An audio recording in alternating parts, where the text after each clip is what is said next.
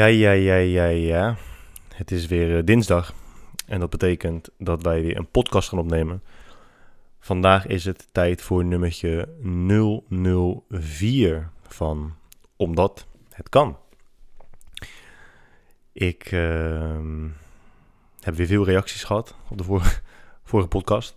Ik ben ook blij om te melden dat er een eh, aantal vaste luisteraars bij zijn gekomen. We hadden eerst twee, namelijk Doan en Jelmer. Uh, dat aantal is nu verhoogd naar duimpje omlaag. Dat is uh, het broertje van Jelmer, of zijn broer, ik weet het niet precies. Um, daarnaast hebben we ook de opa en oma van mijn vriendin uh, in de house. Dus shout-out naar mijn schoonopa en schoonoma. Ik ben me van bewust dat dat niet de correcte termen zijn, maar toch klinkt het, klinkt het lekker. En dus natuurlijk de vraag die je jezelf stelt van... hé, hey, maar ga je dan nog steeds alle verhalen die je normaal gesproken vertelt... ook gewoon vertellen, wetende dat er familie luistert? En het antwoord daarop is natuurlijk gewoon uh, jazeker. Want ook mijn familie luistert ernaar... omdat ze het gewoon leuk vinden dat, uh, dat ik alles zeg wat ik, uh, wat ik wil zeggen, hoop ik. Ik, zit, ik ben een klein beetje afgeleid. Ik zit op, op Instagram te kijken. Jongens, ja, dat, dat blijft toch ook wel echt een dierentuin. Het blijft wel echt een beetje een circus hoor. Laten we, laten, Laten we even eerlijk zijn. ik zie af en toe van die, uh, van die profielen voorbij komen. En uh, dan hebben mensen official in hun Instagram naam. Weet je wel, dat is, dat ik bijvoorbeeld Guide official zou hebben. Maar het probleem daarvan is dat als jij official in je naam hebt staan, dan impliceert dat enigszins dat er ook unofficial pagina's zijn. Dus dat er ook bijvoorbeeld fanpagina's zijn over jou.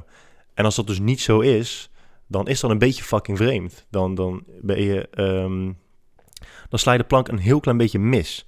Want als jij de enige pagina bent, dan is het logisch dat het de official pagina is. En als jij belangrijk genoeg bent om daadwerkelijk een. Als jij belangrijk of bekend genoeg ben, uh, bent om ervoor te zorgen dat mensen denken: hey, zou, zou, zou dit de echte zijn? Is dit, heb, ik, heb ik echt de echte als vriend in mijn lijst staan? Dan is de kans heel groot dat jij gewoon zo'n blauw vinkje hebt achter je naam. Dan ben je gewoon een geverifieerd account. Alle social media uh, websites, die hebben gewoon een methode om bekende mensen, wat jij niet bent en ik ook niet, om die te verifiëren. Zodat mensen weten, hey, dat is de echte Rock of dat is de echte Brad Pitt. Maar niemand denkt van, hey, zou dit, zou dit de echte Erwin van den Boog zijn? Dude, je hebt 18 volgers. Dus je hoeft echt geen official in je naam te zetten. Want iedereen weet dat het geen fanpage is voor jou. Want niemand weet wie je bent. Ik, ja, het is heel erg vreemd om dat. Ik ga er ook geen guide official ervan maken. Dat is fucking weird. Dat is echt heel creepy. Dat je jezelf zo hoog hebt zitten dat je denkt: ja, nee, dit, ik, moet, ik moet mensen laten weten dat dit de officiële pagina is van mij. Van een of andere hobbyfotograaf uit Zuid-Zeeland. No one gives a shit. Echt. Maar goed, zo zie je nog wel meer, uh, wel meer dingetjes op, uh, op Instagram. Je ziet ook vaak van dat mensen naar dan... Toevallig moet ik er nu aan denken, omdat we naar... Uh, ik ga binnenkort met Doan, dagje naar Berlijn. En in Berlijn heb je dat, ehm, dat Joodse monument, weet je wel? dat alle, alle Joden die vervolgd en, en uiteindelijk ook vermoord zijn in, in, in Europa... tijdens de Tweede Wereldoorlog, daar is een monument voor gebouwd. Dus als je daar bent, is het... Je bent niet letterlijk op een begraafplaats, maar het is, het is bijna hetzelfde. Behalve dat er geen mensen begraven zijn. Maar hè, als je daar bent, moet je er een beetje bij stilstaan van... luister eens, niet eens zo heel gek lang geleden... zijn er gewoon uh, eh, 6 miljoen Joden vermoord. Uh, dat is best wel iets om bij stil te staan.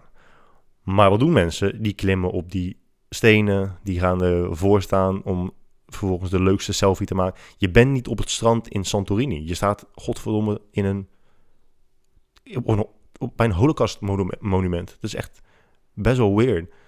Moet je denken dat ik uh, naar een uh, begraafplaats ga en dan op, een, op het grafsteen van, jouw tante, van je tante ga staan. En dan een selfie maken op Instagram. Dat is echt best wel, best wel weird. Maar goed, aan de andere kant is dat ook wel weer het mooie van, uh, van, van Instagram. Alleen het is het soort continu voor vragen. Ik, weet niet of ik de enige ben die dat, die dat heeft. Maar altijd als ik op Instagram ga, dan heb ik veel meer vragen over het leven dan, uh, dan, dan ervoor. Ook het is nu weer een beetje het festivalseizoen natuurlijk. En je ziet gewoon heel veel mensen die naar een festival toe gaan met een rugzak. Ik heb oprecht geen idee wat de fuck er in een rugtas zit als jij naar een festival gaat. Nu moet ik zeggen dat ik geen ervaren festivalganger ben. Ehm, ik ben er wel een aantal keren geweest. Maar nooit dat ik dacht van... Shit, ik ben het een en ander vergeten. Dus de volgende keer dat ik naar een festival ga... Ja, dan neem ik een rugzak mee. Want ja, dat, dat zou echt mijn leven redden. Je combineert toch niet ecstasy met wiki-drink? Het is godverdomme toch... Je gaat toch niet naar Bobbejaanland? Wat doen... Ik ben echt oprecht benieuwd. Wat doen mensen die naar een festival gaan in hun rugzak? Behalve de drugsdealers. Wat doe je in je rugzak? Je gaat mij echt niet vertellen dat je flesjes water meeneemt. Want die kun je ook gewoon kopen. En volgens mij mag dat ook niet. Mag je trouwens je eigen eten en drinken meenemen als je naar een festival gaat?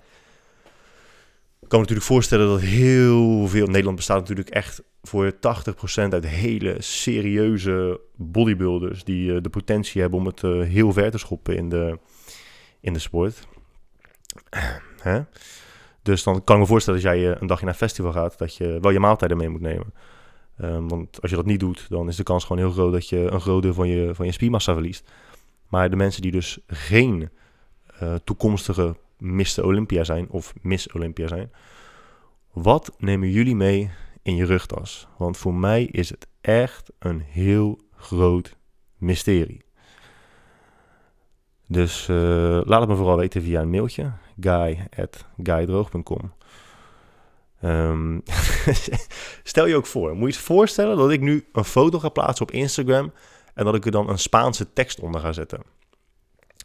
Dus, um, en het moet natuurlijk ook echt niks te maken hebben met de foto, want dat is Instagram natuurlijk ook gewoon een beetje, of social media. Je plaatst gewoon een selfie dat je ergens in een, op het toilet staat van een, van een restaurant. En dan moet je eronder natuurlijk wel even een tekst plaatsen over hoe mensen gelukkig kunnen worden in het leven. Hoe ze alles uit het leven kunnen halen hoe ze gemotiveerd kunnen blijven om, om kei en keihard te werken. Want hè, dat, dat heeft echt wat met elkaar te maken. Jouw selfie op het toilet met teksten onder. Maar stel je voor dat ik dat een keertje zo een tekst zou plaatsen en dan in het Spaans. En dat ik eronder zet van, uh, ja, uh, hallo, uh, mi, mi amo el gimnasio. En ja, I like speaky Españoles. Kijk, ik spreek echt totaal geen Spaans. En natuurlijk, dit was bewust, bewust belabberd. Maar ik spreek geen Spaans. En ik denk ook niet dat ik Spaans spreek. En ik denk ook niet dat het belangrijk is voor mij om Spaanse posts te maken, omdat ik tien Spaanse volgers heb.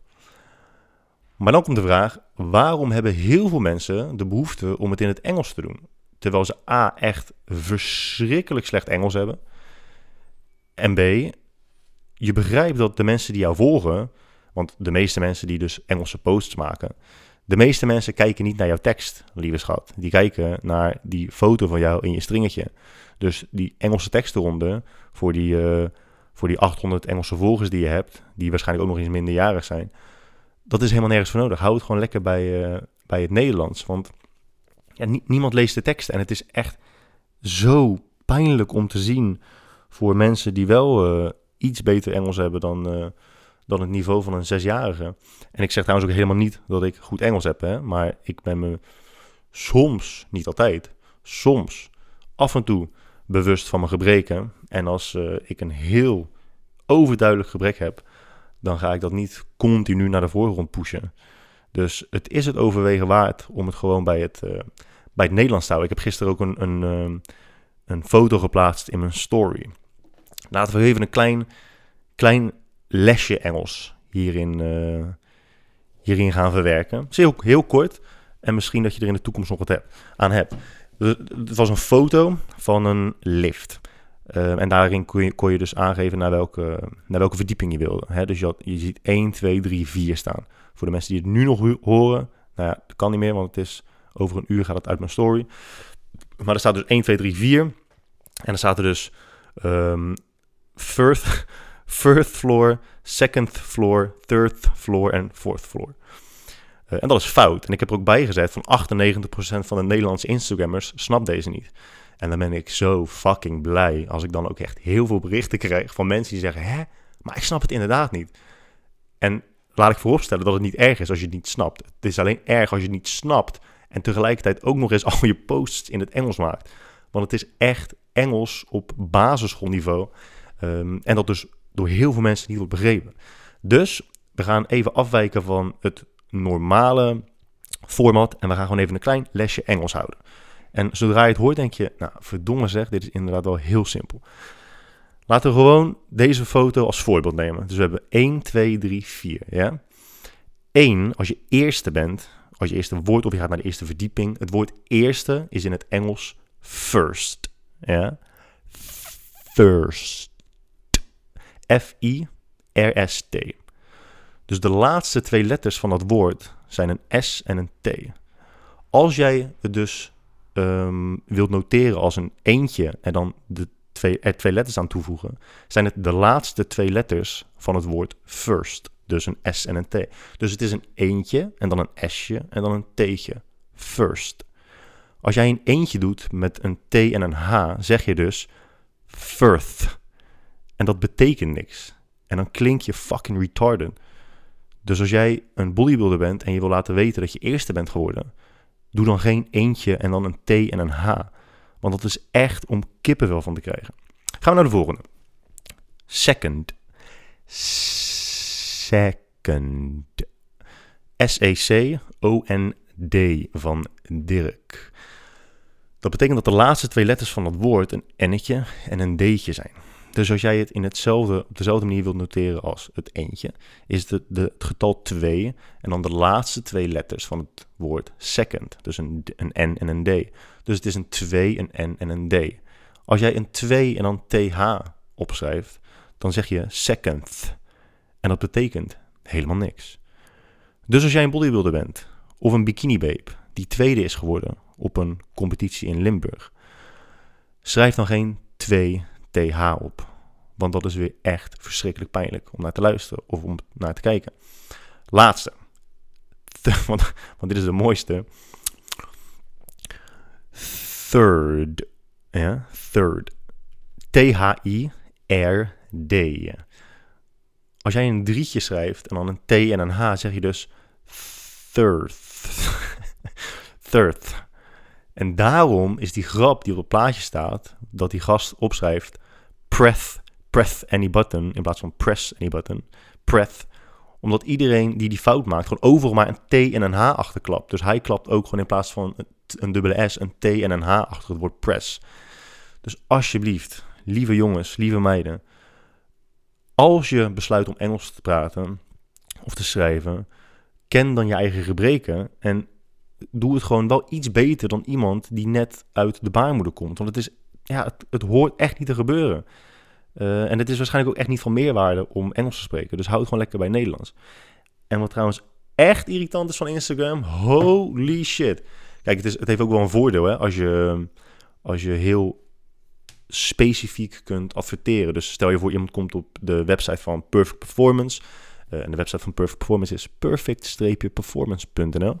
De beste fitnessopleiding van Nederland. Als je naar perfectperformance.nl gaat en je besluit, ervoor, je besluit om niks te kopen, wat ik heel, heel, heel vreemd vind.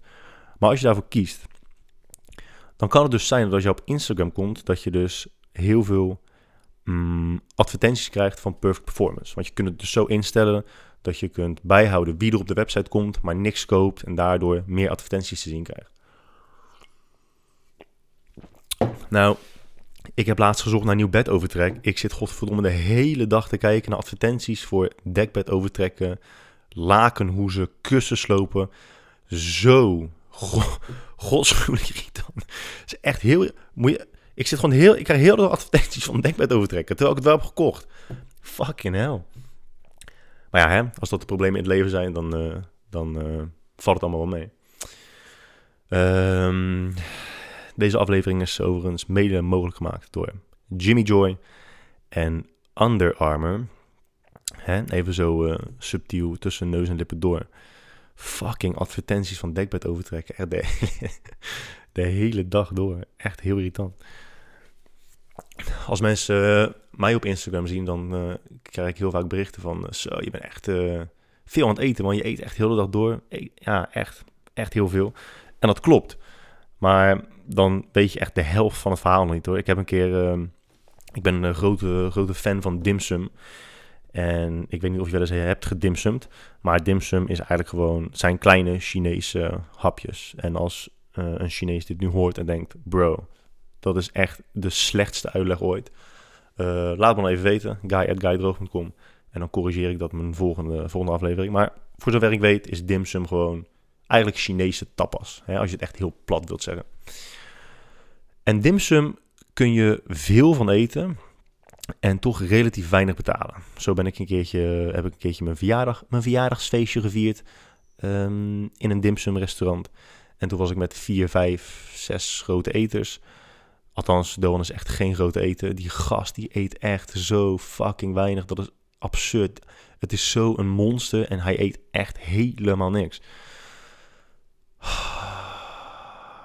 Dat zijn mijn vrienden. Ja, is echt slechte zaak. Maar goed, uh, met z'n vijf en zes daar gereten. Iedereen uh, goed vol. En volgens mij was ik toen 200, 300 euro kwijt. Uh, en dat is voor, voor, voor, voor hoeveel je eet en de kwaliteit van het eten is dat niet heel erg veel. Tuurlijk, je kunt voor veel minder eten, maar hè, dat even terzijde. Dus met 5, 6 man, 4, 6 man, uh, 200, 300 euro. Ik ben dus een keer wezen dimsum met één jongen. En toen waren we ongeveer 150 euro kwijt. 150 euro. En dit is trouwens zo'n verhaal waarvan je denkt... Oeh, hè, wil je dit wel vertellen als je familie ook luistert? Maar ja, het maakt toch allemaal helemaal niks uit, jongens. Zo verschrikkelijk veel gereten. Echt zo godschuwelijk veel gereten. Dat ik uh, thuis kwam. En ik heb er niet zo heel vaak last van. Maar ik kon dus gewoon echt 24 uur lang niet meer naar het toilet.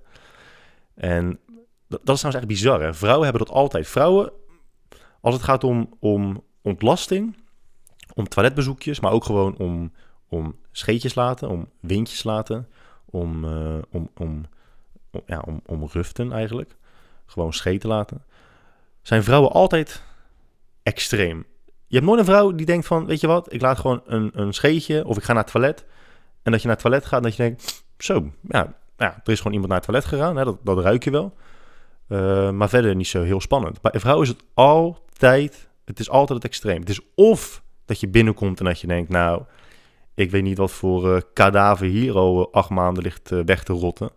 Maar dit is gewoon niet oké. Ik zou echt even een stuk of vier ramen openzetten. En zeker 35 à 45 minuten gewoon het huis niet meer inkomen. Of je hebt vrouwen die gewoon zo snel naar het toilet gaan die vegen volgens mij niet. Die, die hebben gewoon een anus die knipoogt, weet je. Die gaat open en dicht. Ontlasting valt in het toilet en het is gewoon dan. Je ruikt niks, het is helemaal oké. Maar er is nooit een middenweg. Die heb ik gewoon echt nog nooit meegemaakt. Echt nog nooit. En met, uh, nou, ik had het dus op een gegeven moment ook. Ik, uh, kon niet, ik kon gewoon niet meer naar het toilet. En dat sluit niet helemaal aan overigens, op wat ik net zei. Maar goed, ik vond het nog wel, uh, het was het wel waard om te vertellen. En er ging een dag voorbij.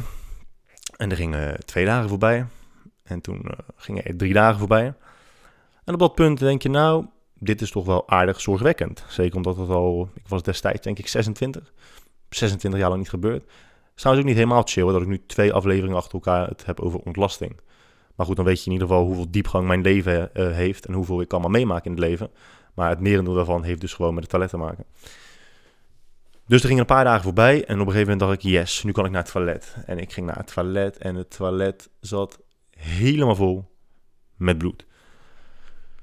Toen dacht ik, uh, ja, volgens mij is dit niet helemaal kosher. Ook zeker niet halal. Dus hier moet, uh, hier moet wel iets aan, uh, aan gebeuren. En toen uh, dacht ik, nou weet je wat, ik wacht nog even. En wat toen gebeurde was echt heel, heel weird.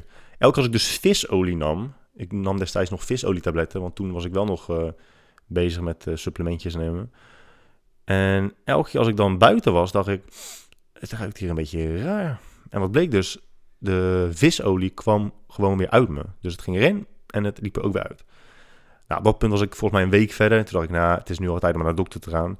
En we weten allemaal waarom ik niet naar de dokter wilde. Want als jij voor je, voor je kontje naar, het, uh, naar de dokter gaat, naar de huisarts gaat dan weet je dat er iets ingaat. Hè? Dat, dat gaat geheid gebeuren. En de meeste, nou ja, sterker nog, het heeft niks met heteroseksualiteit of homoseksualiteit te maken. Want ik kan me niet voorstellen dat homo's naar de dokter gaan voor een prostaatonderzoek en denken, zo doktertje, vul mijn kontje maar lekker met die vingers van je. Dat zie ik gewoon niet heel snel gebeuren. Ehm, aan de andere kant durf ik ook wel te stellen dat het voor hetero's misschien nog minder comfortabel is. Omdat er, over, omdat er over het algemeen niet elke dag iets ingaat. Het is vooral een uitgang. Dus ik zat bij de dokter en ik uh, leg het hem uit. En hij keek me ook echt uh, best bezorgd aan. En hij zei, uh, ja, waarom ben je niet eerder gekomen? En ik zei, nou dokter, u weet waarom ik niet eerder ben gekomen. Want ik weet dat er zometeen een vingertje ingaat. hij kijkt me aan en zegt, ja, het spijt me, maar je mag, inderdaad, je mag, je mag gaan staan, je broek uitdoen. En, in, maar dat is echt op je zij gaan liggen op het bed en dan kom ik zo bij je. Dus je moet ook nog op, op zo'n kwetsbaar moment, uh, kwetsbaar moment, moet je in een soort van foetushouding gaan liggen. En dat is, dat is zo pijnlijk. Ik begon nog net niet te, niet, net niet te duimen. Dus ik ging liggen en dan ja, komt de dokter bij je staan en kan je vertellen dat echt geen hoeveelheid uierzalf of vaseline of eetbaar glijmiddel van, de, van Durex daarbij gaat helpen hoor. Want je, nou, ik kon me niet zo heel goed ontspannen. Maar na dat onderzoek eh, zei de dokter, ja, je hebt waarschijnlijk gewoon een eh, scheurtje in je, in je darmband of zo, door de constipatie. En het uh, zal wel helemaal goed komen.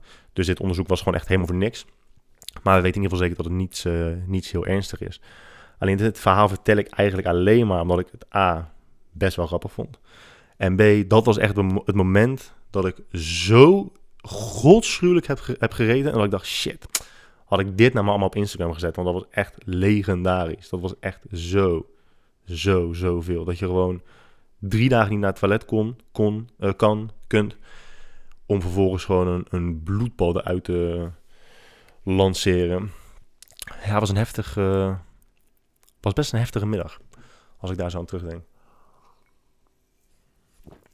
is gewoon echt niet chill als alle supplementen die je neemt gewoon weer uh, direct je anus verlaten. Moet je denken dat je elke keer een eiwitshake neemt, dat het gewoon in je broek zit. Dat je denkt, hmm, apart. Ik zat laatst op uh, Netflix. Kijk, Netflix heeft echt een heel, uh, hele goede serie toegevoegd. Hele goede documentaire. Is het, ah, is het een documentaire? Informatief, ja, het is een informatieve documentaire. Nee, ja, informatieve serie. Educatieve serie. Hoe de fuck noem je dan? het heet Explained. En het eh, heeft voor mij zes of zeven afleveringen. Ideaal voor mensen met weinig concentratievermogen. Omdat elke aflevering volgens mij eh, tussen de 15 en 20 minuten duurt. Uh, ik heb er nu een aantal gekeken, bijna allemaal. Ik moet er nog eentje kijken. Uh, over de aandelenmarkt. Echt een aanrader. Op basis van mijn podcast over crypto kreeg ik best wel berichten over beleggen en zo. Niet over, niet over vragen. Niemand heeft me vragen gesteld, gelukkig. Want ik ben mij ook van bewust dat ik niet overkwam als een hele. Um, uh, als, een, uh, als een expert op het gebied van beleggen. Dus ik ben ook blij dat niemand me dat, uh, niemand het zo heeft geïnterpreteerd. Maar wel dat mensen zeggen, ja, ik beleg ook en ik ben ook hiermee bezig en zus en zo. En als je, als je die aflevering kijkt over de aandelenmarkt, dan, dan legt het het echt heel snel, heel duidelijk uit. En dat maakt het ook iets minder intimiderend voor veel mensen. En dan kunnen misschien lekker, lekker mee beginnen. Uh, toen had je ook een, een, aflevering over crypto. Super belangrijk. Maar omdat ik het niet meer over aandelen en crypto en zo wil hebben, ga ik even door. Uh, aflevering over waarom mensen niet afvallen. En ik heb bewust, dat het is de tweede of de derde aflevering.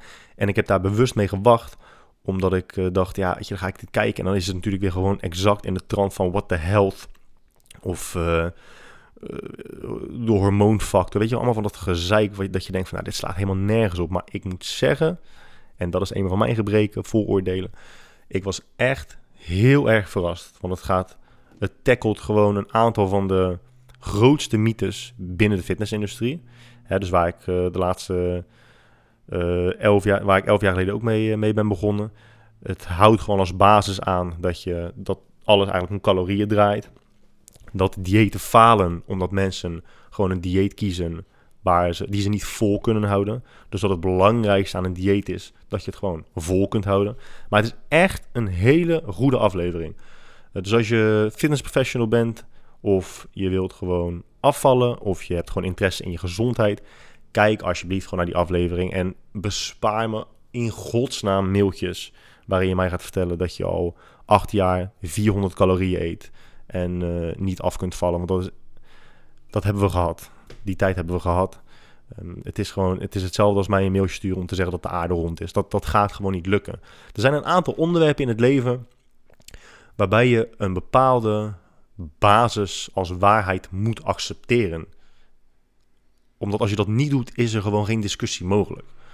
Eén daarvan is ehm, dat als je over religie wilt discussiëren, dat je in ieder geval als basis, allebei als basis moet accepteren dat de aarde wel 5000 jaar oud is. Uh, ouder dan 5000 jaar oud is, excuses. Er zijn heel veel New Earth believers, noemen ze dat. Mensen die geloven dat, dat de aarde ook echt nog maar 5000 jaar oud is.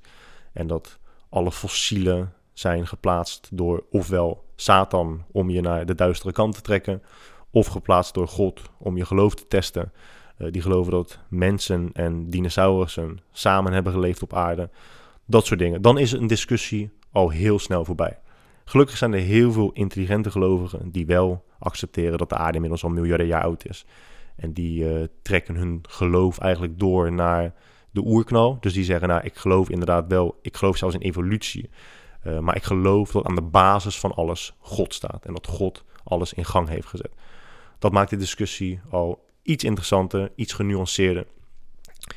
Uh, en zo heb je dus ook discussiëren over afvallen, over gezondheid. Als iemand al zegt, ik geloof niet in calorieën, je kunt makkelijk 6000 calorieën per dag eten, zolang het maar tussen aanhalingstekens goede calorieën zijn. Er bestaan geen fucking goede en slechte calorieën. Calorieën is een, zijn een meeteenheid van energie. Het is hetzelfde als dat je zegt, je hebt goede kilogrammen en slechte kilogrammen. Je hebt goede meters en je hebt slechte meters. What the fuck heb je het over? Waar heb je het over? Dat slaat echt helemaal nergens op, goede calorieën slechte calorieën. Een calorie is gewoon een calorie. Het levert energie. En that's it. Dus als je dat niet als, als basis kunt accepteren, ja, dan, dan houdt het gewoon heel snel op. En dan is, dan is de discussie ook gewoon helemaal niet interessant te voeren. En daar ben ik uh, gelukkig heel veel jaren geleden achter gekomen. Als je erachter komt dat mensen een bepaalde basiswaarheid dus niet als, als waarheid accepteren, dan moet je gewoon de discussie uit de weg gaan. En know your battles, of wat zei, wat zei je, Sun Tzu ook alweer altijd dat je best wat uh, gevechten aan kunt gaan, maar je moet ze wel zorgvuldig uitzoeken. Je moet weten welke gevechten het waard zijn om te vechten. Uh, een andere aflevering, heel interessant, gaat over monogamie. En monogamie, monogamie. Ik had zo'n droge mond van uh, lang ouwe hoeren. Monogamie is een onderwerp uh, waar ik ook al heel lang interesse in heb. Omdat ik het heel interessant vind. En dat sluit dus ook aan op bijvoorbeeld afvallen op bijvoorbeeld religie. Ik vind het heel interessant hoe, hoe psychologie op grote schaal werkt. Hoe enorme grote groepen uh, op dezelfde manier leven. Hetzelfde geloven, dat soort dingen. Daar kan ik me best wel uh, lang mee bezighouden. En monogamie hoort daar ook gewoon bij. Omdat, en je moet die aflevering zeker kijken. Het is echt onwijs interessant.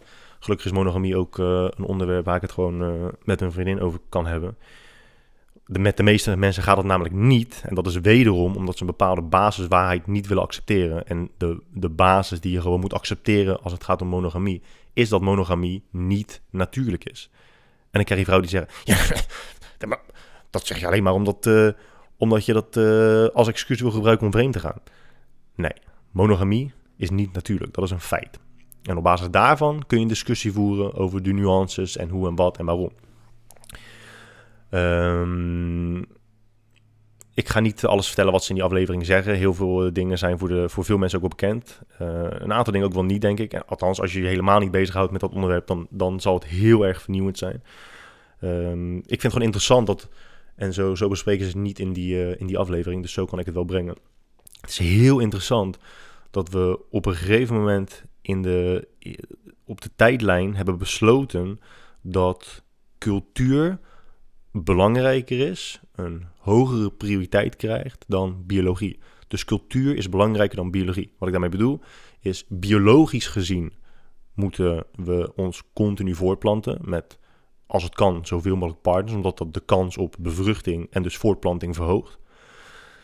Maar cultureel gezien, althans in de meeste culturen, is dat niet oké. En eigenlijk is, als het, eigenlijk is seks en voortplanten een van de weinige dingen waarbij we dus cultuur belangrijker vinden dan, dan biologie. En misschien zeg ik het verkeerd. Ik, ik zuig het ook nu net echt net uit mijn duim. Maar dat gevoel heb ik wel, dat idee heb ik wel een beetje. Uh, want, want monogamie, we zijn de, de moderne mens bestaat 200, 300.000 jaar. Laten we gewoon van het korte uitgaan, 200.000 jaar. En monogamie is pas 10, 12.000 jaar geleden is dat uh, ingevoerd. En wat ik dus ook niet wist, is het begon eigenlijk als gewoon... Vrouwen begonnen als handelswaar. Uh, het ging heel erg om schoonfamilie. Dus als, als uh, ik een vriend had, een kennis... of ik wilde zaken doen met iemand... Um, want hij of zij had een hele interessante schoonfamilie... Um, en dat het voor mij waardevol was om die schoonfamilie dichterbij me te hebben. Dan kon ik dus tegen die persoon zeggen: Nou, weet je wat, ik schenk jou mijn dochter. Zodat jouw zoon en mijn dochter kunnen trouwen. En dan verbinden onze families met elkaar. Zo begon eigenlijk het idee van trouwen, van monogamie. Uh, en later, en dat is dus eigenlijk het allervervelendst, werd het zo dat monogamie en liefde niet meer van elkaar gescheiden gezien werden.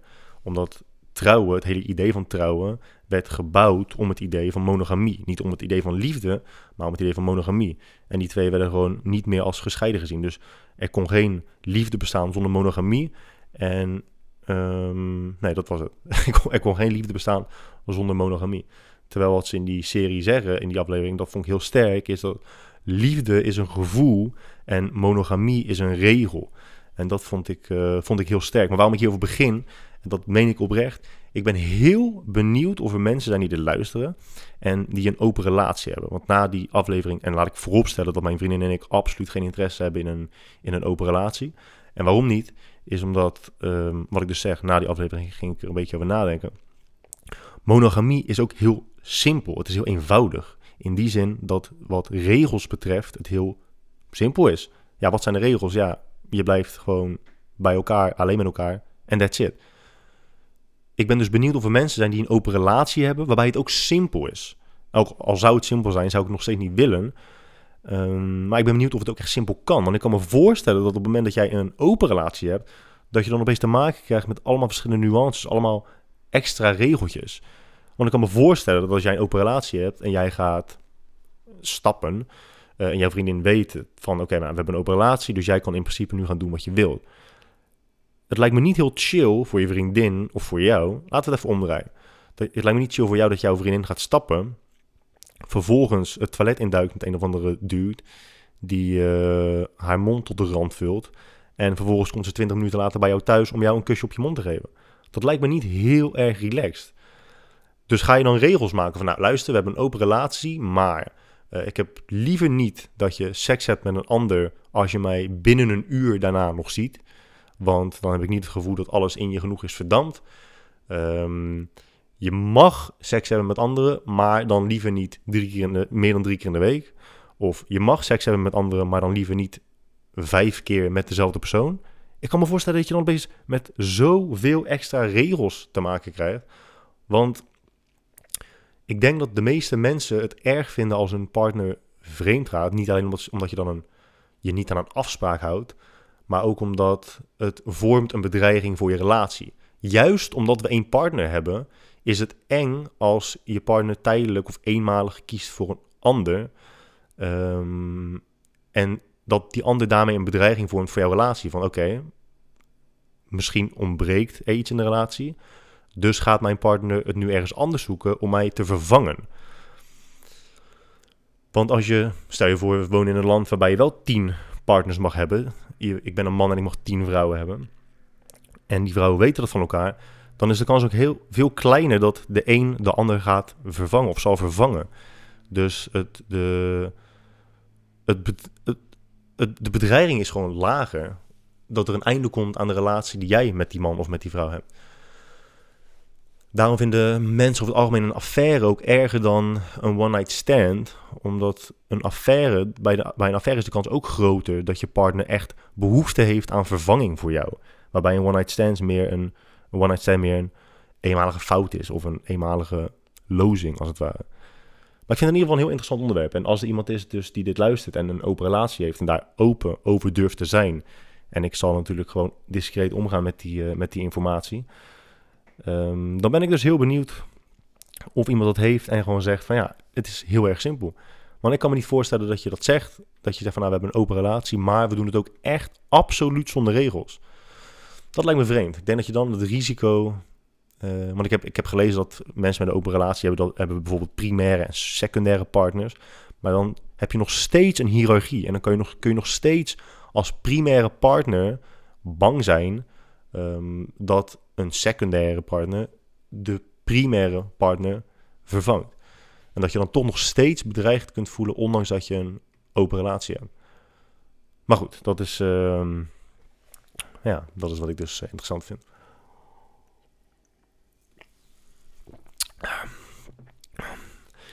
Krijg ook wel eens berichtjes van mensen die zeggen: Bro, jouw podcast is zo fucking saai.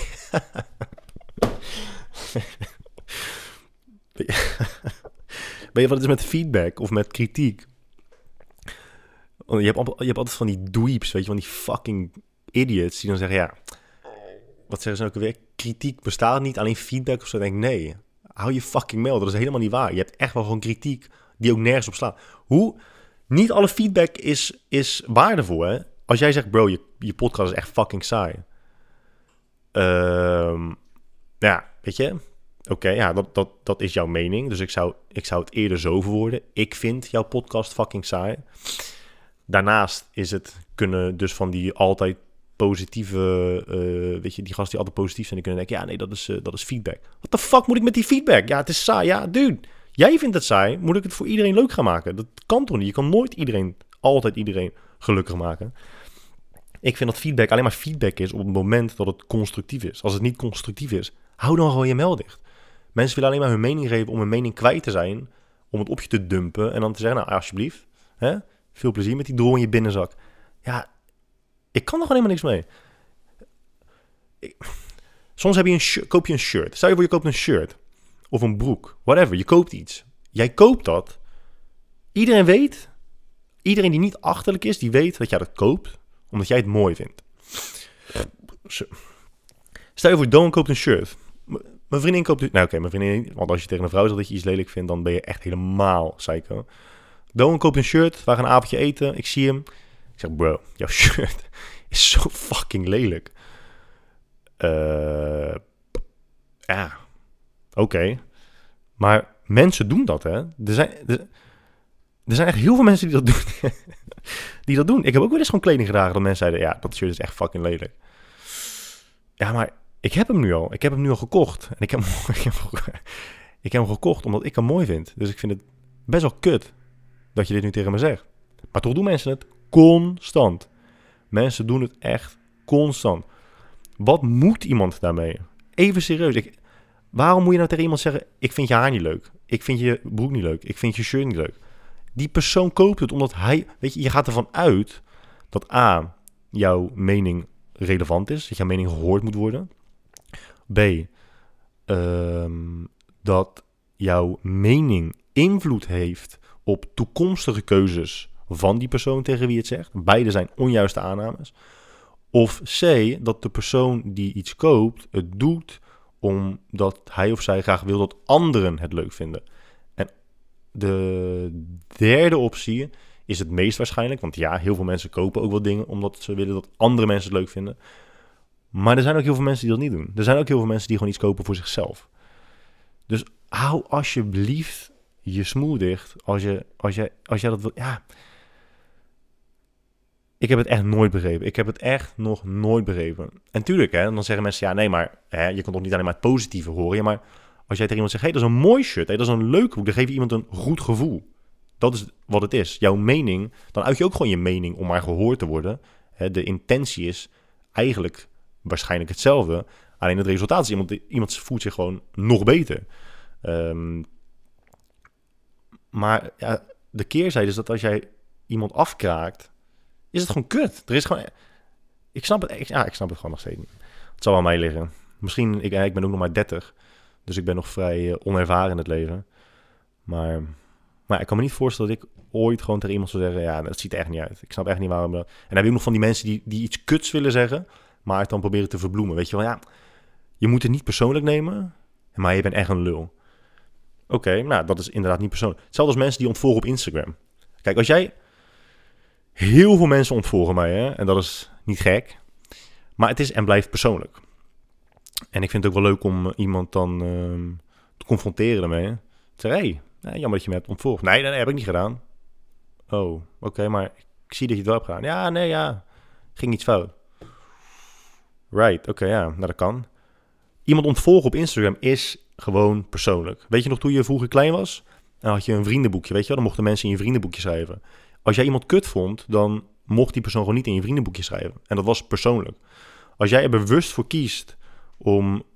Kijk, dat, dat is ook zo mooi. Het ene moment, als het ons uitkomt, doen we, ervoor, doen we alsof Instagram ons leven is. En het andere moment, dan zeggen we, nee joh, hè, is niks persoonlijks. Instagram is, uh, is helemaal niks voor mij. Ik, ja, weet je, ik, uh, ik volg gewoon alleen maar de mensen die ik uh, heel dichtbij me heb staan. Bullshit. Iemand ontvolgen op Instagram is gewoon persoonlijk. Jij kiest ervoor om gewoon alle updates, alle levensdingetjes van iemand niet meer te willen zien. Um, dat is een bewuste persoonlijke keuze. Maakt er helemaal verder niks uit. Alleen, um, ja, weet wel gewoon dat het persoonlijk is. Hoe ik erbij kwam bij het ontvolgen in Instagram weet ik even niet meer. En mijn opa, die gaf dus als compliment van ja, altijd als jij uh, met een verhaal begint en je uh, wijkt af, dan kom je altijd weer terug bij je originele punt. En dat is feedback wat ik gewoon heel erg kan waarderen. Alleen nu moet ik uh, opa teleurstellen, want ik weet niet meer wat mijn punt was van Instagram en ontvolgen. Maar goed, over kritiek gesproken. Ik vind nog mooi. Ik heb, uh, soms maak ik, maak ik mensen belachelijk, weet je wel. Ik maak mensen nooit belachelijk. Maar soms zeg ik wel eens iets over, over um, alle CEO's van tegenwoordig, weet je wel. Mensen die gewoon freelancer zijn of een blog hebben, dan zeggen ja, ik ben CEO. Het is helemaal niet erg dat je dat doet, maar je weet, ja, je weet gewoon niet waar je het over hebt. Want je weet niet wat een CEO is. CEO is heel wat anders dan een eigenaar van een bedrijf, hè. Dus je zegt, ik ben, CEO van mijn blog. Ja, is ook weer zo pijnlijk. Oh man, moet je je voorstellen dat je een keer een Instagram-biografie zet. Een Instagram-bio, dat iemand opschrijft van... ja, ik ben uh, first, first geworden bij deze competitie... en ik ben CEO van, van houjemeldicht.nl. Oh, dat is zo pijnlijk. En toch gebeurt het. Alleen dan uh, hebben mensen mij wel eens kritiek gegeven. Van, ja, je moet niet zoveel kritiek hebben over... Uh, je moet niet zoveel kritiek hebben op mensen die zichzelf CEO noemen. Laat ze lekker zichzelf CEO noemen. Maakt het nou uit? Het slaat er nergens op. Je moet mensen lekker hun waarde laten. Daarmee heb je kritiek op mij. Dus jij hebt kritiek op mij omdat ik kritiek heb op anderen. Dus wij zijn in die zin exact hetzelfde. Alleen kiezen wij ervoor om kritiek te hebben op een ander soort mens. Jij kiest ervoor om kritiek te hebben op mensen die kritiek geven aan anderen. En ik kies ervoor om kritiek te geven aan, kritiek te hebben over uh, een ander soort mens. Dus wij in, dat, in die zin ben je, dat is zo mooi. Mensen die denken dan dat ze dan moraal superieur, moreel superieur, superieur zijn aan, aan mijzelf in, deze, in dit voorbeeld. Dat was exact hetzelfde doen. Kritiek geven. Met de mooiste critici zijn uh, wijnkenners. Het is zo bizar. Wijn is echt. Wijn is de, volgens mij de enige stroming waarbij mensen ook gewoon een hele andere taal hebben. Dat ze gewoon van hele simpele, om hele simpele dingen te zeggen. Deze wijn is lekker, deze wijn is niet lekker. Verzinnen ze gewoon allemaal fucking rare woorden. Ik, ik zit wel eens op uh, die app, weet je wel, Vivino. Uh, best chill. Dan kan je, het is trouwens V-I-V-O-N-O. Nee, V-I-V-I. Hoe heet die app nou? Die app heet Vivino, ja, V-I-V-I-N-O. Uh, dan kun je dus labels scannen van wijnflessen. En dan zie je dus welke wijn het... Nou niet welke wijn het is, want dat weet je, want je hebt hem in je hand. Maar uh, hoe duur die gemiddeld is in verschillende landen. En welke recensies, welk, wel, hoeveel sterren die krijgt. En dan lees ik het wel eens en dan denk ik, ja, ik, heb, ik weet gewoon niet, ik weet niet wat ik net heb gelezen. En toevallig heb ik geen voorbeeld nu voor me, omdat ik echt weer zo waardeloos heb voorbereid hierop. Maar het is best wel interessant om daar eens een keertje naar te kijken ik snap dus niet zo heel goed waarom mensen niet gewoon kunnen zeggen... nou ja, weet je, ik doe hem... Uh, ik neem een slok en het, uh, ja, het smaakt gewoon lekker uh, vol. Gewoon een volle kruidige smaak. Hij is gewoon echt heel erg lekker. Nee, om, om één ding uit te leggen... gebruiken wijnkenners vaak gewoon 17 alinea's. Terwijl de conclusie is gewoon hetzelfde. Ja, het is gewoon lekkere wijn of het is geen lekkere wijn. Ook als je naar, naar restaurants gaat en mensen krijgen dan eens de wijn te proeven. Ik kan met 100% zekerheid zeggen dat ik geen wijnkenner ben. Maar ik kan ook met 100% zekerheid zeggen dat ik regelmatig uit eten ga. En dan zie je dus ook regelmatig mensen die dus wijn bestellen en wijn proeven. En ik heb nog nooit gezien dat iemand wijn proeft en vervolgens zegt: Nee, Nee, nee, nee, nee, nee, nee. Ik vind helemaal niks. Ik vind echt helemaal niks. Uh, doe deze fles maar weg en kom maar terug met een andere. Waarom laten mensen dan altijd de wijn eerst proeven? Schenk gewoon een glas in, want iedereen, vindt, iedereen zegt toch ja, het is lekker. Het is zo pretentieus altijd om te doen alsof je fucking goed bent in, in wijn. Terwijl je gewoon altijd zo zeggen, ja, is gewoon lekker. Als, uh, als jij in plaats van een wijntje een, uh, een glas Lipton Ice Tea ingeschonken krijgt, dan zeg je waarschijnlijk nog steeds, ja, deze rode wijn is top. Top, top, top, top, top.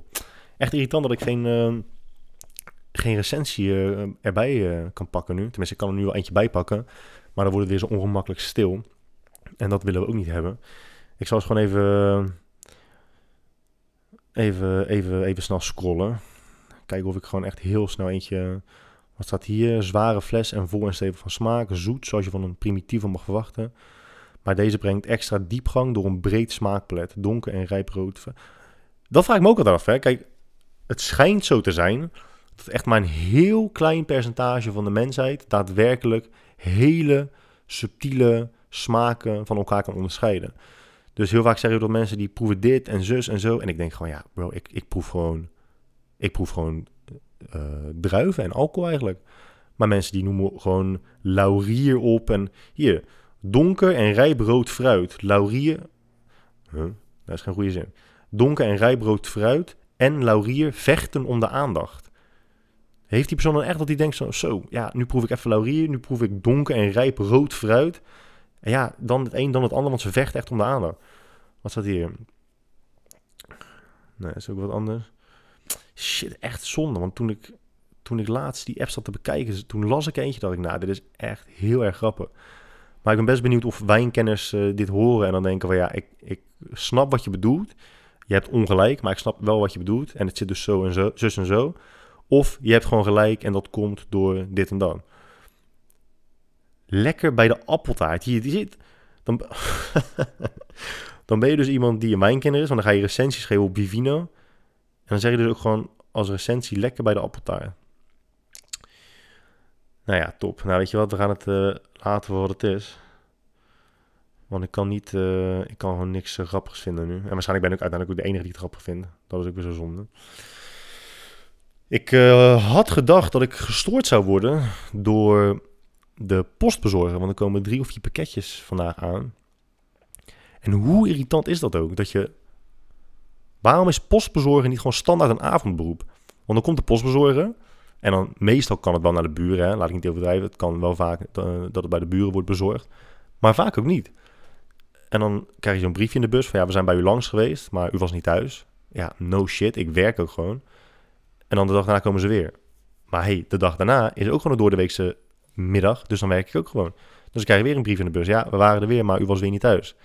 Ja, dat klopt, want ik werk gewoon, net als jij, Shaki. Dus waarom kom, je niet, waarom kom je niet in de avond? Dan weet je dat veel meer mensen thuis zijn. Is het niet gewoon veel handiger voor heel die industrie om iedereen s'avonds te laten werken? Alle pakketjes worden dan waarschijnlijk vaker bij de eerste poging geleverd. Dus het scheelt uiteindelijk veel meer ritjes. Uh, je hebt ook veel minder administratie. Noem je dat administratie? Ja. Um, om bij te houden welke pakketjes nog een keer geleverd moeten worden. Maar ja, daar zou ook wel weer een reden voor zijn die ik niet weet. Dat is ook vaak zo. Hè? Vaak denk je, dan ga je nadenken over het leven. Allemaal dingetjes die je dan niet begrijpt of die je irritant vindt. En heel vaak komt het er gewoon neer dat je het zelf niet begrijpt. Dus daarom hoop ik altijd dat iemand het me uitlegt. Maar tot nu toe moet ik zeggen dat na uh, de eerste drie afleveringen het een en ander me nog niet veel duidelijker is gemaakt. Absoluut niet. Nee, nee, nee, nee, nee. Maar nog steeds blijf ik van, van mening dat het uh, waarschijnlijk aan mij ligt. Nog zoiets, weet je, dat je, wat je ook niet, nooit zult begrijpen. Als ik ga pinnen, en jullie denken waarschijnlijk hetzelfde. Als ik ga pinnen, dan weet ik van tevoren hoeveel ik ga pinnen. Omdat ik of naar de pinautomaat ben gereden, dus ik heb tijd gehad om daarover na te denken. Of B, ik pin met een specifiek doel. Dus ik ga naar de massagesalon. Dus ik weet hoeveel geld ik nodig heb. Of ik ga een cadeautje kopen. Dus ik weet hoeveel geld ik nodig heb. Of C, ik ben er naartoe gaan lopen. Dus heb ik nog meer tijd gehad om erover, na, te denken. En vervolgens kom ik bij de pinautomaat en dan ben ik aan de beurt. En dan pin ik en dan is het gewoon echt twee minuten weg. Want je doet, het, is altijd, het is altijd hetzelfde proces, al honderdduizend jaar. Je doet je pasje erin, je typt je pincode in. Je kan of een snelkeuze maken van oké, druk hierop en je krijgt gelijk het geld. Of je doet een ander bedrag en je vult een getal in. That's it. En dan komt het geld eruit. Oh, en wil je een transactiebon, ja of nee? En iedereen kiest toch nee. Of mensen die ja kiezen, die donderen het bonnetje op de grond. Waarom kies je dan ja? Doe dan gewoon nee als je het bonnetje niet nodig hebt. Waarom druk je dan op ja? Maar ehm, de meeste mensen doen het niet zo. Het is echt ongelooflijk. Als je, in, bij, als je in de rij staat bij een pinautomaat, dan de persoon voor je, die pakt natuurlijk pas zijn fucking portemonnee als ze net voor de pinautomaat staan. Dus gaat het handje gaat in de broekzak. Oh nee, zit in mijn andere broekzak. Ja, daar is die. En mensen in fucking 2018 hebben nog steeds echt die dikke portefeuilles met 17.000 pasjes erin. Je hoeft niet altijd je bibliotheekpas bij je te hebben. En je hoeft niet altijd elke spaarkaart in heel West-Europa bij je te hebben. Dat hoeft helemaal niet. Dus die uh, pakken dan pas een uh, portemonneetje. En dan gaat het pasje erin. En dan moeten ze natuurlijk eerst 24 minuten nadenken over een pincode.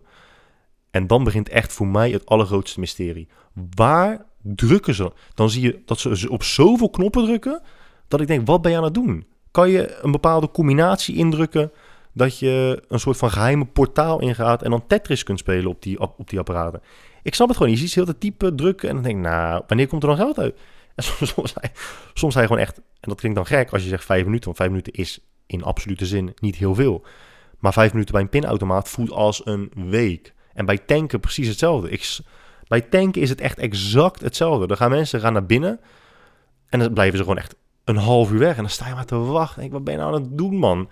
Want je ziet ook in dat winkeltje, je hebt niet zo heel veel keuze. Je hebt overal dezelfde keuze. Je hebt frisdrank, je hebt, uh, je hebt koffie, je hebt snacks en that's it. Ja, kies gewoon iets, man. Fucking hell. Verder ben ik een heel positief persoon, hè. Wanneer ze laatst, hey schat, um, ja, ga je elke podcast zo, uh, zo doen op deze manier? Eigenlijk alleen maar over negatieve dingen. Ja, ja, dat was uh, wel mijn bedoeling eigenlijk. Maar ik ben helemaal niet zo negatief. Ik ben echt helemaal niet zo negatief. Het is gewoon best wel grappig. Zo kun je ook gewoon over uh, allerlei soorten onderwerpen praten. Ik merk wel dat ik te vaak neig naar onderwerpen die te maken hebben met het toilet. Maar ik weet niet waarom dat is, maar het, is, het blijft gewoon heel interessant. Mensen hebben ook gewoon hele interessante toiletgewoontes. Ik zei tijdens dat uh, strontverhaal de vorige keer natuurlijk... dat, dat de, de, het toppunt van zelfvertrouwen is een scheet durven laten... als je weet dat je diarree hebt. En daar sta ik nog steeds achter. Dan heb je echt serieuze grote ballen als je dat durft. Maar wat ik ook heel erg balzie vind... wat ik ook heel erg... Um, ik, iets is wat ik nooit doe... is als je een toilet hebt waarbij je dus uh, geen, geen display shelf hebt, weet je wel? Geen, uh, hoe noem je dat? Dat je niet scheidt op het marmer en dat het dus dat het, dat het blijft liggen, dat je het kunt zien, maar dat het gewoon direct in het water valt. Als je dus staand plast, er zijn heel veel mannen die gewoon direct het water in plassen. En als je alleen bent, snap ik dat wel. Maar als je gewoon op een openbaar toilet bent, bro, dat maakt zoveel herrie? En die shit spet het echt over heel je scheenbeen heen. Maar je hoort mannen echt gewoon met fucking tuinslangen echt erin rachen. Dat ik denk, nou, dit is... Ik, ja, ik vind dat je dan best wel zelfverzekerd bent. Ik ben, ik ben iemand die probeert gewoon, weet je wel, echt de, de perfecte hoek te vinden. Dat je precies in een hele, hele mooie kromming, mooie kronkel het marmer opplast. Dat je gewoon niks hoort. Maar ja, heel veel mensen doen dat dus niet. Wie van jullie doet het wel? Wie van jullie, wie van jullie doet ook van, die denkt ook van, ik, ik probeer gewoon zo weinig mogelijk geluid te maken. En wie denkt, fuck the world, ik ben aanwezig, ik ben op het toilet, dus ik ga herrie maken ook. Als, als het geluidje niet uitmaakt, kan ik me nog wel voorstellen dat je denkt van, ik wil niet zoveel spetteren. Dat is zo weird. Dat je nog bij, en, en dan heb je ook nog mensen die dat gewoon tijdens het poepen doen. En die denken gewoon, fuck it, ik rip ze er allemaal uit. Dan zit je op Schiphol, denk je, nou lekker, weet je wel, even heel veel ontspannen voor mijn vlucht of, of na mijn vlucht. En dan ga je zitten en dan zit iemand naast je. Nou, dat is gewoon echt, dat is gewoon niet normaal. Dat is gewoon echt... Uh, real life uh, Angry Birds. Wat dus ook interessant is, en dat heeft ook met interessante toiletgewoontes te maken, maar dat is ook oprecht interessant. Er zijn dus mensen die um, hun billen zittend afvegen. Dus die doen hun ding, die pakken toiletpapier en die uh, vegen hun billetjes zittend af. Maar er zijn ook mensen die het staan doen. En wat dus grappig is, is dat mensen die het staan doen, die weten dat er heel veel mensen zijn die het zittend doen. Maar andersom is dat minder het geval. Mensen die zittend hun billen afvegen, doen dat, die weten dus niet dat er heel veel mensen zijn die het staan doen. En het grappige is, ik heb een keer een onderzoekje gezien waarbij mensen konden stemmen. En het, uh, het resultaat was, dus 50-50. En dan is het um, iets meer mensen die hadden destijds gezegd zittend. Maar er waren dus gewoon echt heel veel mensen. Laten we zeggen 60-40. 40%, van de mensen doet het nog steeds staan. En toen zag je ook aan de reacties dat mensen die het zitten deden gewoon echt niet wisten dat er dus mensen zijn die het staan doen. Maar andersom dus wel. En ik vind dat best gek. toen ging ik ook nadenken over van hoe kan dat dan? Waarom is dat zo? En ik denk dat het gewoon te maken heeft met hoe jij als kind zijnde, hoe jouw ouders jouw billetjes afveegden. Dus kijk, ik doe het staand. Hè? Laten we gewoon even de olifant uit de kamer werken. Ik doe het staand. En dan doe je. Ik weet toch exact wat je denkt nu. Je, het is niet dat je staat en je billetjes samenknijpt en dan niet kan vegen. Het is juist, je doet het gehurkt. Je gaat staan, weet je, van, van de bril af. En dan hurk je. En dan ja, kan je er gewoon beter bij. Dat is hetzelfde als hoe mensen in China zo poepen. In, in zo'n gat in de grond. Frans toilet noemen ze dat volgens mij. Ik weet niet. Misschien, misschien ook echt helemaal niet. Maar dan kan je er gewoon beter bij. Maar vroeger toen ik dus klein was en ik was klaar, of mijn broertje was klaar, en dan riep altijd, eh, mama, ik ben klaar. En uh, nou, dan kwam mama natuurlijk, ja, fucking balen, weet je. Ja, moet je die billen afvegen. Maar zijn er dus ook kinderen die hun billetjes zittend afgeveegd laten worden door hun ouders? Dat weet ik dus niet, dat weet ik dus echt niet. Want als dat dus wel zo is, dan klopt mijn theorie.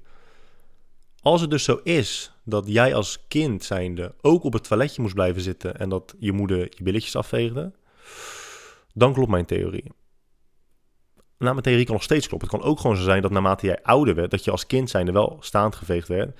En dat je dan ouder wordt en op een gegeven moment te horen krijgt dat het eigenlijk zittend hoort. Uh, en dat je het vervolgens zo gaat doen. Maar ik denk dat het te maken heeft met hoe je ouders het deden. Dat, denk ik. En dat je het gewoon zo blijft doen op die manier.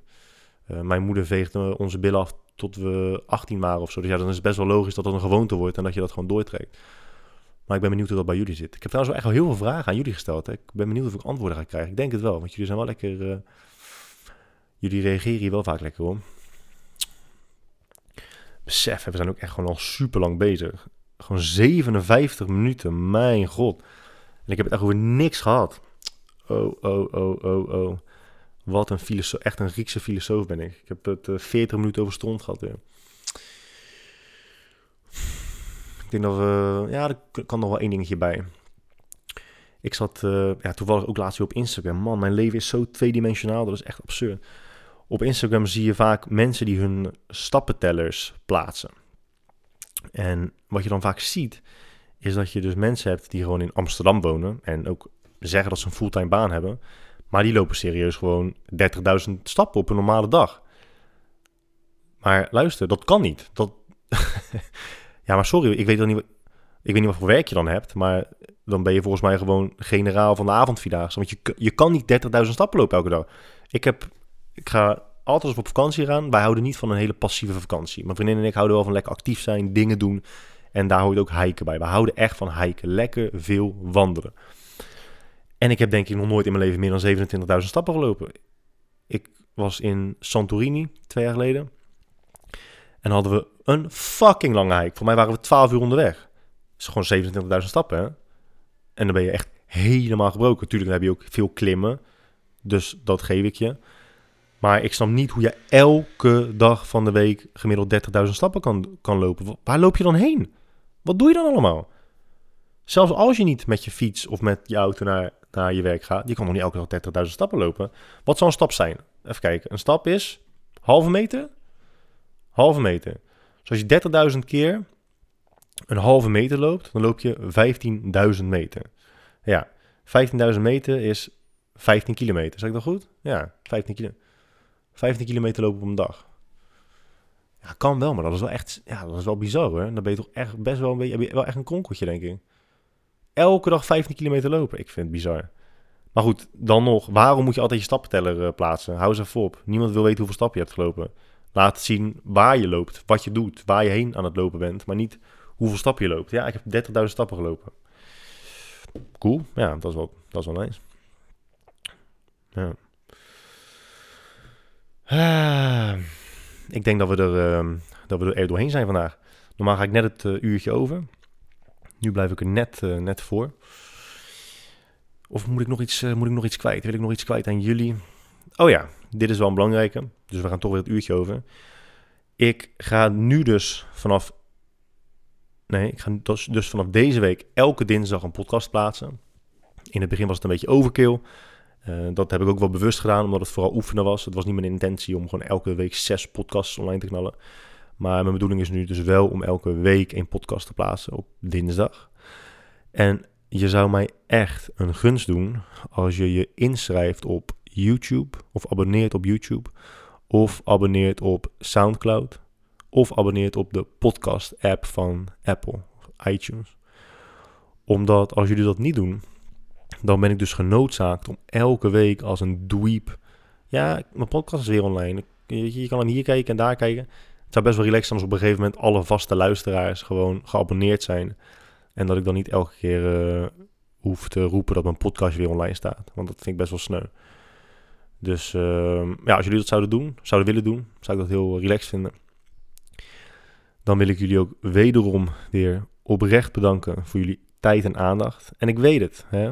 soms is mijn podcast fucking saai. En ik weet het. Sommigen van jullie vinden de podcast saai. Maar als je daadwerkelijk constructieve feedback wilt geven, geef die dan.